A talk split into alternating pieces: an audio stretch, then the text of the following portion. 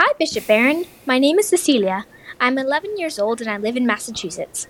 When Jesus was in the wilderness, he was tempted by the devil. I would like to know why would God allow the devil to exist? Thank you for your time. Wow, great question. Um, I like the fact that you use the word allow. That's the right word. So people say, How come God created the devil? Well, God didn't create the devil, meaning God didn't create an evil being.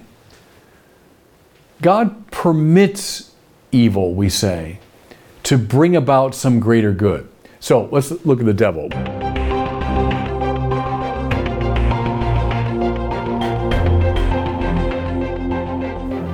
Welcome back to the Word on Fire show. I'm Brandon Vogt, the host, and I'm here with the Auxiliary Bishop of Los Angeles, who leads the region of Santa Barbara, Bishop Robert Barron. Bishop Barron, good to see you. Hey, Brandon, always a joy to see you. Now, this episode is going to air in early June. We're recording it in mid May, and this happens to mm-hmm. be the exact day that we're releasing your long anticipated right. Sacraments film and study program. I know we've been talking about yeah. it for a while. You filmed it almost a year ago, so it's been a year in production, getting all the videos and the study materials made. Uh, but I think all of us here are especially excited that it's being released now at a time mm-hmm. when the sacraments are unavailable for a lot of people. Talk about why the timing of this uh, seems to be a bit providential. Yeah, and who would have guessed that, right? When we were filming this back, I think it was October. Who would have guessed we'd be going through this time? Super proud of this video. It looks beautiful. Uh, we filmed these six talks back in October in a beautiful church in uh, Hollywood. And uh, Spirit Juice Studios put it together. They always do a fine job. And it's the one, Brandon, as you know, that was a direct response to what the people of God told us when we asked them, hey, what would you like us to do for our next uh, video, and the overwhelming response was something on the seven sacraments. So this was our response. And yeah, my hope is that um, as the hunger for the sacraments has increased during this strange time, this might be a particularly good moment to reflect on them more profoundly. And let me encourage everybody to go to the website wordonfireshow.com slash sacraments. You can watch a sample episode from the series and then learn more about how to get access to the rest of it. We, of course, have it available as a DVD set, so you can buy that, bring it home, watch it with your family. We also have a streaming version, so you can either rent it or buy it online. But I especially want to encourage parishes to consider buying access for your entire parish. We've seen hundreds of parishes do this through our Engage platform. I won't go into all the details of Engage, but you can find it at engage.wordonfire.org. We've teamed up with Flocknote, which is the premier Catholic emailing, texting, communication tool, and we've leveraged our content and their tool to allow you to evangelize all the people in your parish, even people that don't show up for Mass. And the sacraments is a part of that. We have a, a new mini course that we've prepared where it has pre written emails, text messages, video clips, everything all done for you. So you just hit a couple buttons and send it out to your entire parish. So while they're at home, they can still watch this new series from Bishop Barron. So check it out, engage.wordonfire.org. All right, Bishop, today we're getting back to one of our favorite types of episodes, and that's our kids Q&A. I remember yeah, way back several years ago, my kids were with me when we came and did a trip out to California, and we sat around yeah. in the studio there it with right you. And next door here in the studio. Yeah, right, right behind you there. And it was we, yeah. we, we weren't planning to do it. We kind of just said, "Hey, no. let's see what happens." and the kids asked all sorts of goofy questions, but then people from all over the world started sending in yeah. questions from their kids, and we got dozens and dozens and thought, hey, let's do an episode. And from there, it turned into sort of a bi monthly feature. And, and now, our repository of questions from kids, I had like 100 questions in there to choose from. So oh, if you sent them in, we, we can't get to all of them on each episode, but I'm trying to work my way through them. Please keep sending them in. You can do yeah, that at askbishopbarron.com. The questions are so innocent, but so insightful. I think Bishop Barron and I are both struck by how thoughtful and probing a lot of these questions from young kids are. So let's start off here. This one is from Dominic. He's 10 years old and he's asking about Jesus' death. Here it is. Hi, Bishop Barron. My name is Dominic Dugavito and I'm 10. I was wondering if there's a reason why Jesus died on the cross rather than some other death. Thanks. Wow, what a good question. You know, could Jesus have come among us and, and lived to be, you know, 75 and died of, of old age yeah, I suppose that was possible. As the, as the great theologians, Dominic, think about this question, they say something like this Jesus came to enter fully into our human condition, what it's like to be a human being. And Jesus entered into our own weakness, He entered into our own um, sickness, our own fears, even the fear of death. And He died in this particularly terrible way. So, especially in Jesus' time, that was about the worst death anyone could imagine is death on a cross. St. Paul says that. You know, he accepted even death, death on a cross.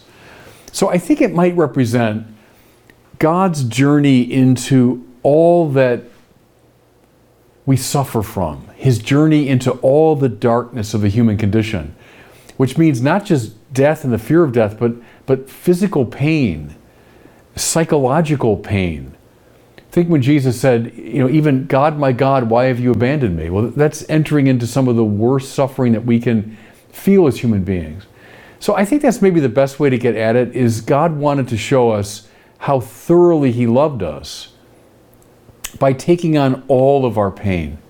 And I think that's what, what the cross means.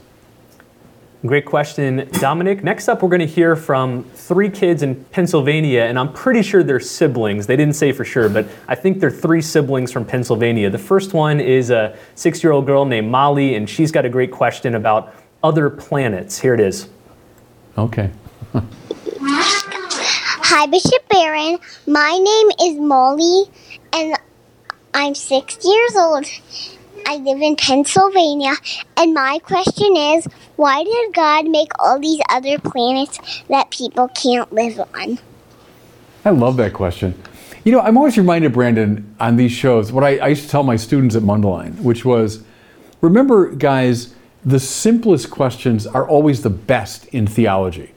You know, if, if you kind of rattle off some question with, you know, uh, eight syllable words and that sort of thing, it, might impress academic people. But the really, really good questions are the simple ones. And that's a good example now. So, why did God make you know, the planets and the stars and the whole expanse of the universe that we know about? And we live on this little tiny speck of a planet, right? So, why would God have done that?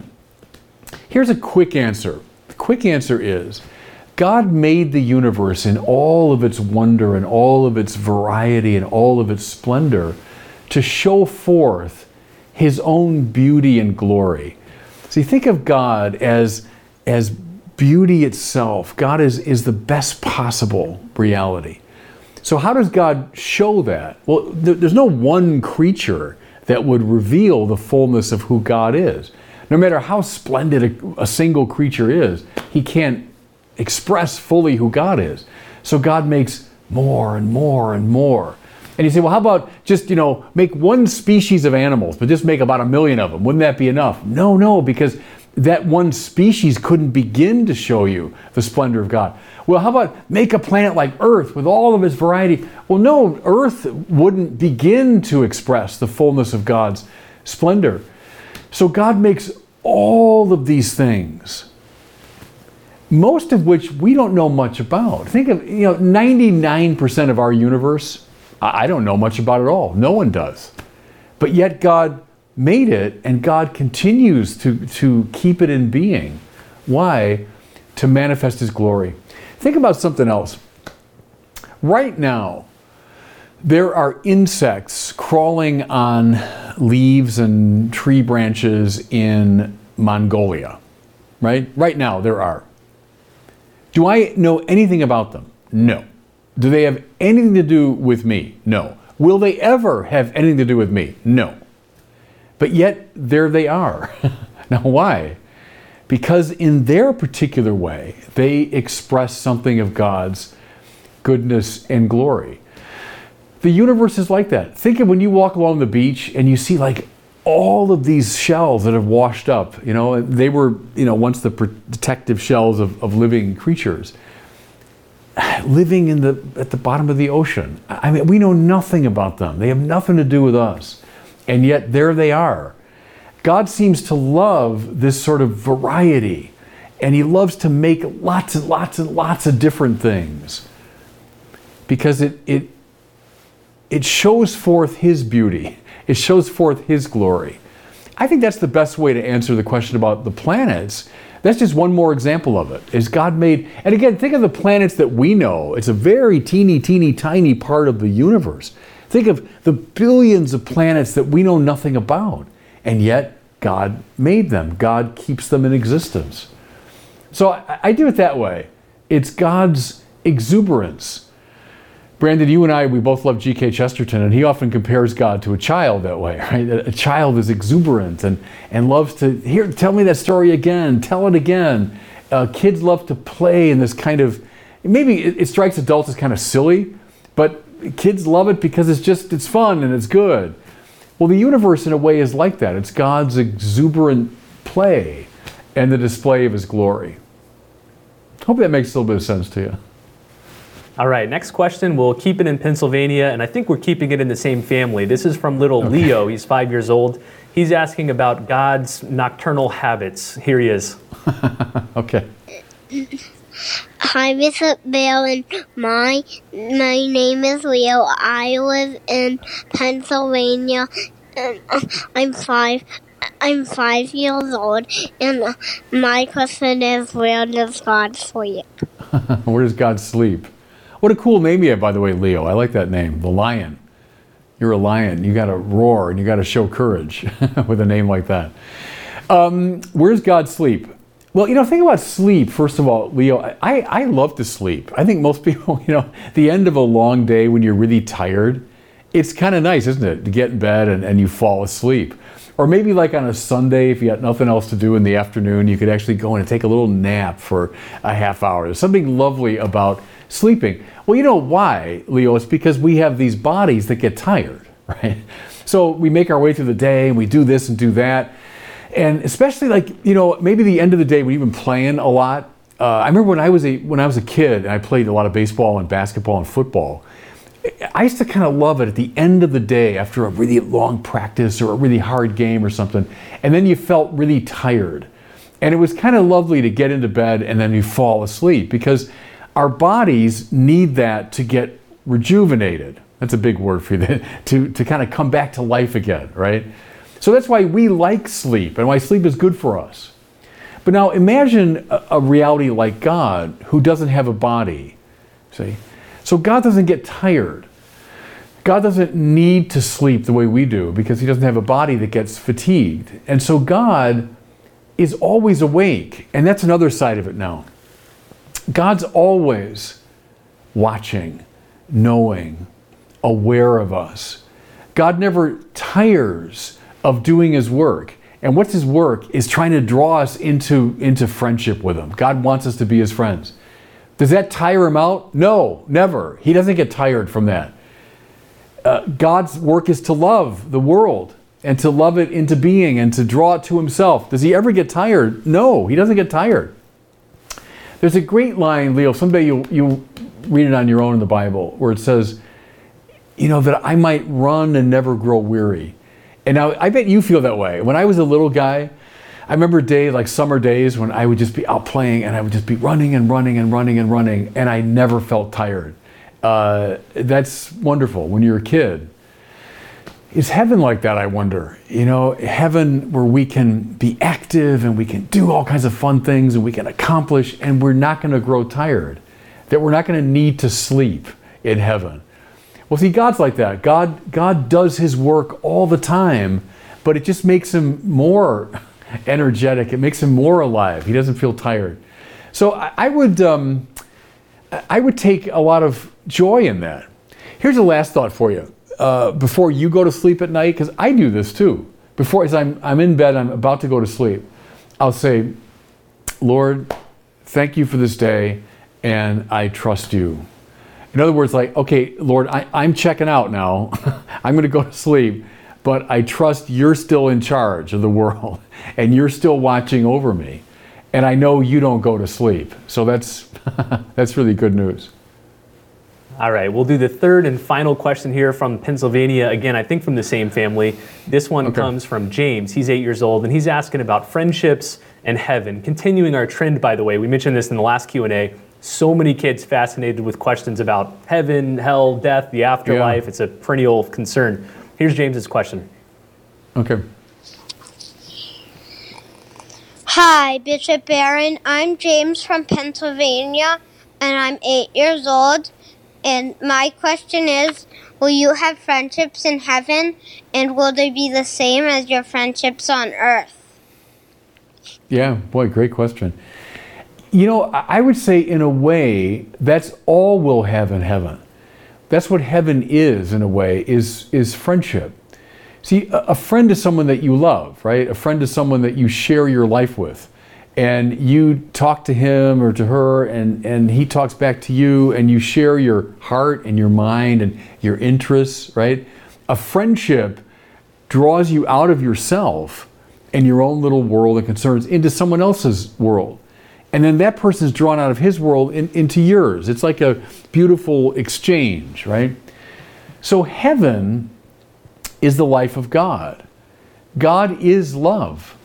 And so heaven is a, is a place of love. So I think in a way that's all there is in heaven is friendship. Now, you know, here in this life, um, you know, you're really friends with probably a handful of people, you know, who are really your best friends. And then there's kind of a wider circle of people that, you know, you're kind of friendly with, and then a wider circle that you kind of know. Okay, but in heaven, can we maybe imagine that in heaven we have that kind of intimate friendship with, with everybody? Because we love them in God and through God and, and for the sake of God that the joy of heaven will be this sort of endless friendship.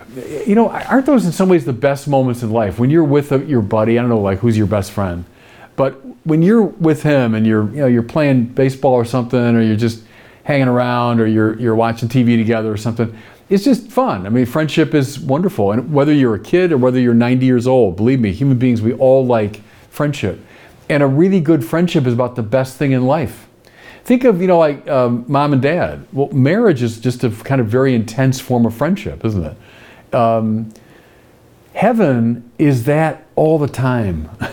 Heaven is that all the way. Friendship with with everybody um, so your other part of your question was will they be the same as our friendships here no they'll be better see here as i said we can just be friends with a maybe a handful of people but in heaven, our friendships will be so intense and, and infinite. And that's why it might take us all of eternity to, to explore all these friendships. So they'll be better, they'll be more intense, they'll be more joyful than they are here. So think of your friendships now as like a little anticipation of heaven. They'll give you an idea of what heaven is like. All right, great question, James. We're going to move next to Alice. She's six years old and she has a precocious question about whether God can make a mistake. Here it is. Hmm. Hello, Bishop Barron. My name is Alice. I am six years old. I'm calling from Poland. My question is if God can do anything, can he make a mistake? That is a really good question, and it shows that you are a real theologian because uh, a lot of the uh, great theologians have asked questions like that. Another way you could ask it is, you know, okay, God can do everything, so can God commit a sin? I can commit a sin, you know, a Brandon can commit a sin, and so why can't God? God can do everything. So, hey, I make mistakes. Uh, Brandon makes mistakes. Well, then why can't God make a mistake? Well, here's the answer, and it's it's a little tricky, but it's an important uh, question and answer. A mistake or a sin, that's not a thing. That's like a no thing. Does that make sense? It's like a nothing. So a mistake, like I say, two plus two equals six. No, no, no, th- that's not right. See, that's not the way things really are.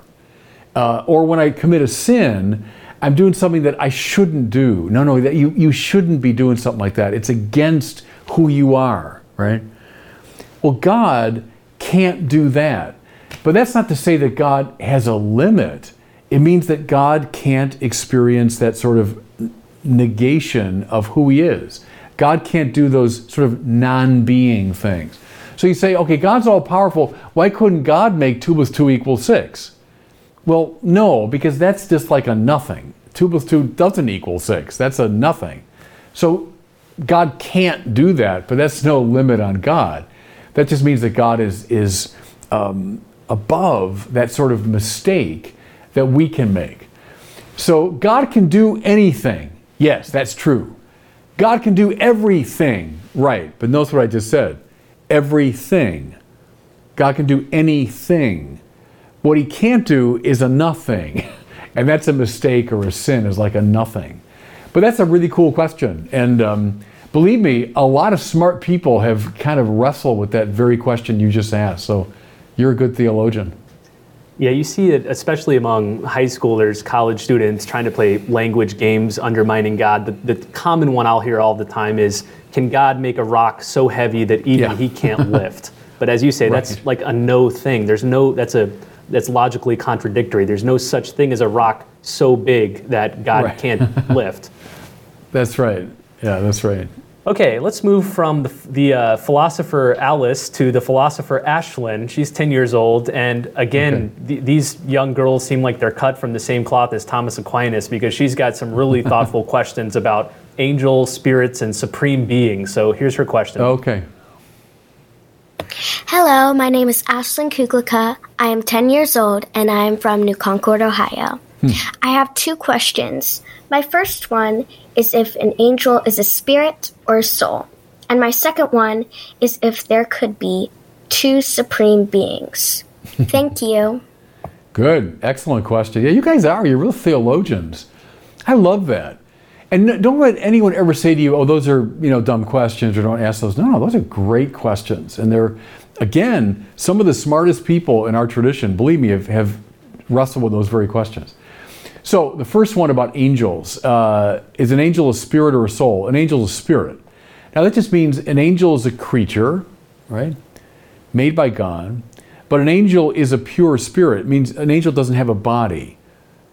So you and I are a combination of spirit and body. So we're bodies, but there's a soul, we say, that animates, that, that enlivens our body, right? So we're kind of a coming together of spiritual and material. An angel is a pure spirit. Now, I like your distinction there between a spirit and a soul because it it's sheds some light. So I just said that I'm, for example, a combination of soul and body, which means that when my body dies, my soul continues to exist, right? That means my ability to think and to will and to relate. Now, is my soul, when it's separated from my body, happy? Not perfectly, no, because my soul is meant for my body. You know what I'm saying? I'm, I'm not a soul that just happens to have a body. No, I'm a body and soul. And so we believe, for example, that through God's providence, my soul will be reunited to my body. Now, in a higher way, you know, in a way that we can't entirely understand now, but the soul is meant for the body. But see, an angel is not like that. An angel wasn't meant for a body, an angel doesn't have a body. An angel is from the beginning of its existence a pure spirit. So that would be uh, uh, the distinction I'd make there. Your second question is really cool and very interesting. Can there be two supreme beings? And I, I might get a little subtle here, but you asked a good subtle question. Can there be, for example, two planets in our solar system that are exactly the same size? Yeah. I mean, in fact, aren't like Jupiter and Saturn are close to the same size, I think, right? Brandon, you know more about than I do. I think Jupiter's bigger, right? But could there be, for example, a, another Jupiter? There'd just be two Jupiters in our solar system. And you'd say, hey, actually, there are two supreme planets in our solar system. Yeah, sure, that's possible, you know? But see, God is not a supreme being in that sense. So there's there's myself, there's Brandon, there's all these questioners, there's the planet Jupiter, there's uh, God. Well, no, that's not the right way to think about God. Rather, we say that God is infinite. It's a cool little word, isn't it? Infinite. Finis in Latin means means end or like border. You know, if you have like a border around something, that's the finis. So if God is infinite, that means he doesn't have a border, doesn't have a limit. Uh, nothing nothing uh, stops the divine being.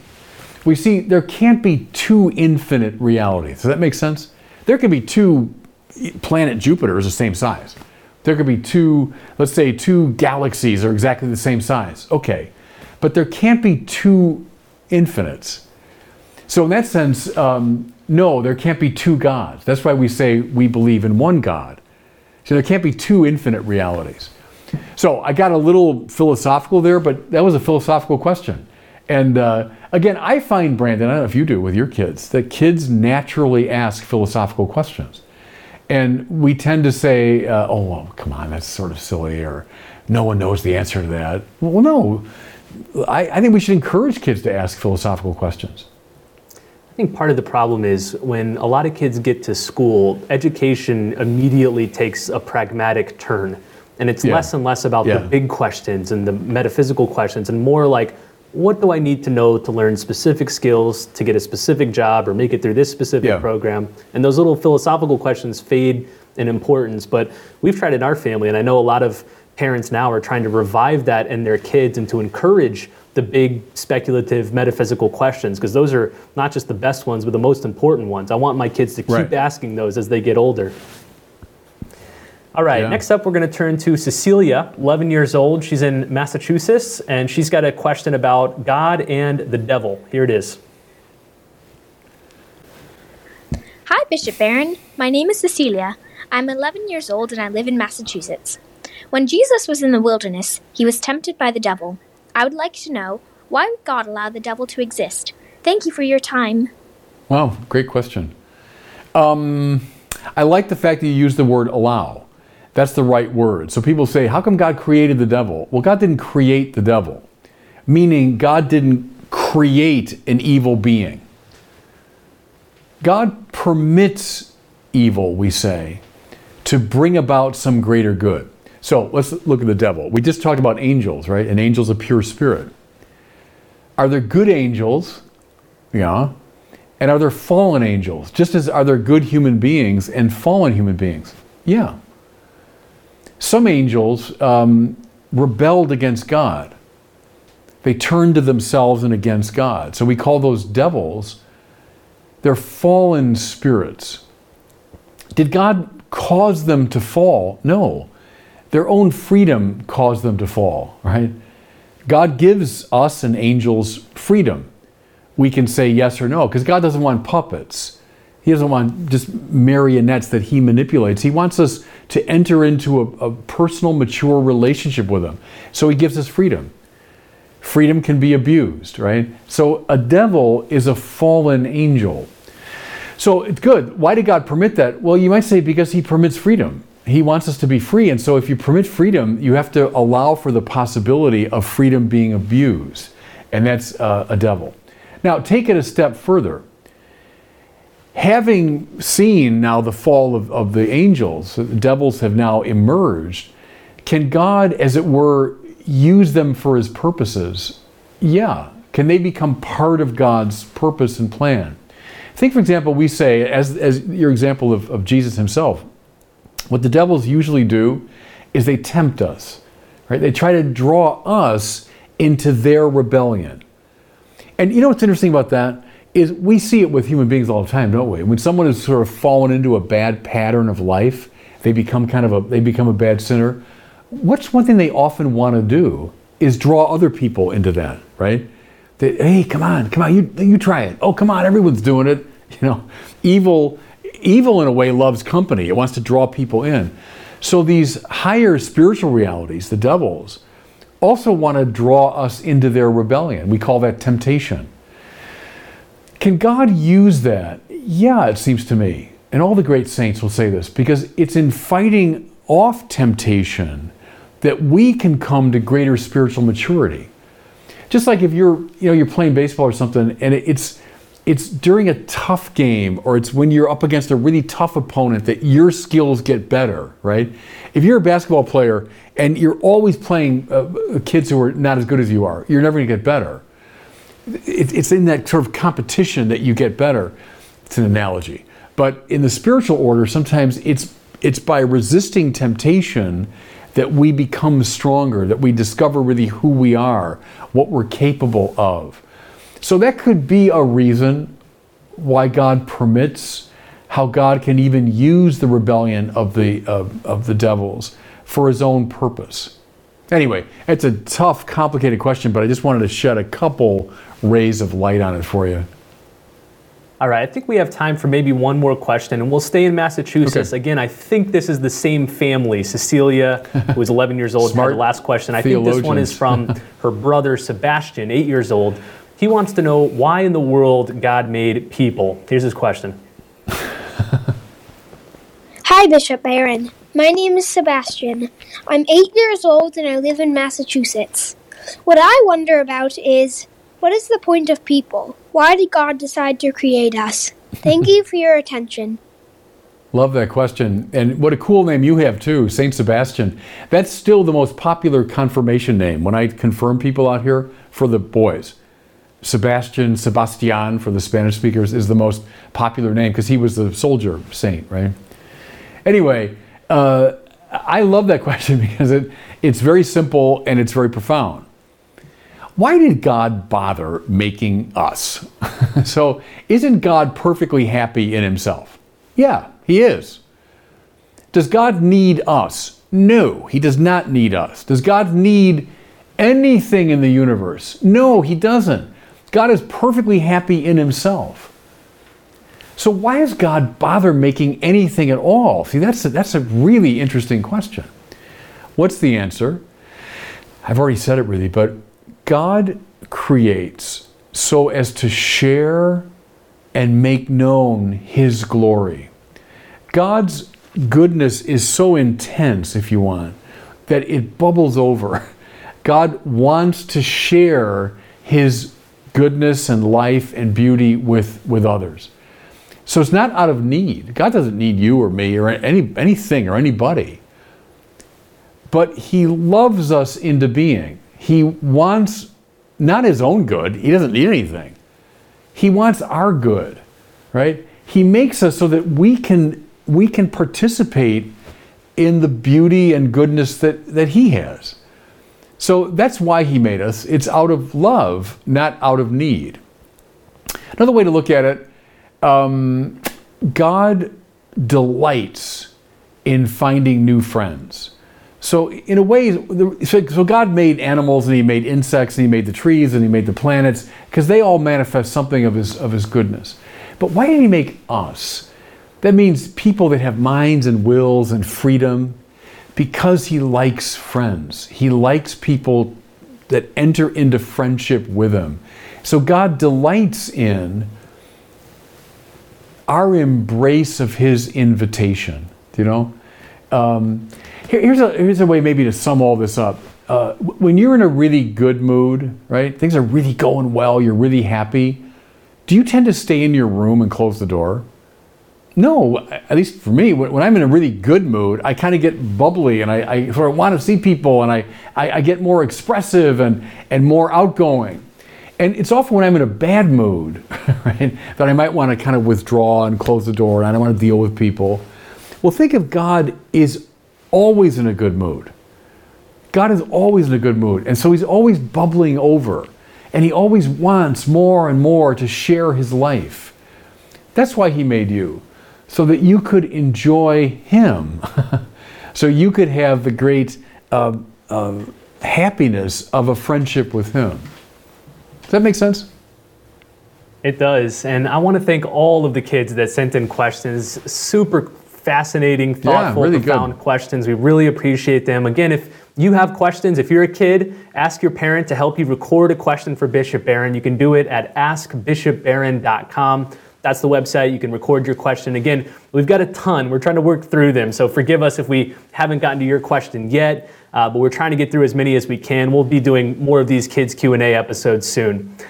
Well, before we go, a couple things. First, I wanted to give a special shout out to some of our special Patreon supporters. These are people that believe in this podcast and this show enough to support it through monthly donations.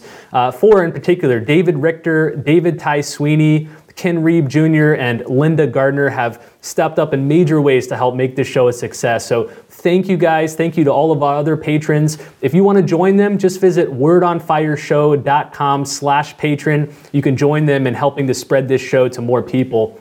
And then finally, please check out the new Sacraments Film and Study program from Bishop Barron. You can learn more at wordonfireshow.com slash sacraments. But I want to echo at something I said at the beginning of the episode, which is that at this time when so many parishioners are locked down, they're quarantined in their homes, they can't come to parishes, if you work at a parish, maybe you're a staff member, maybe you're the pastor, the priest at the parish, consider our Engage platform, engage.wordonfire.org. When you sign up, we give you email courses, text messaging courses that you can send to all your parishioners, but they also get full access to all of our streaming films and study programs, including this one, this new sacrament study program. So all your parishioners can start watching it at home immediately. So check it out, engage.wordonfire.org. Well, thanks again for listening. We'll see you guys next week on the Word on Fire show.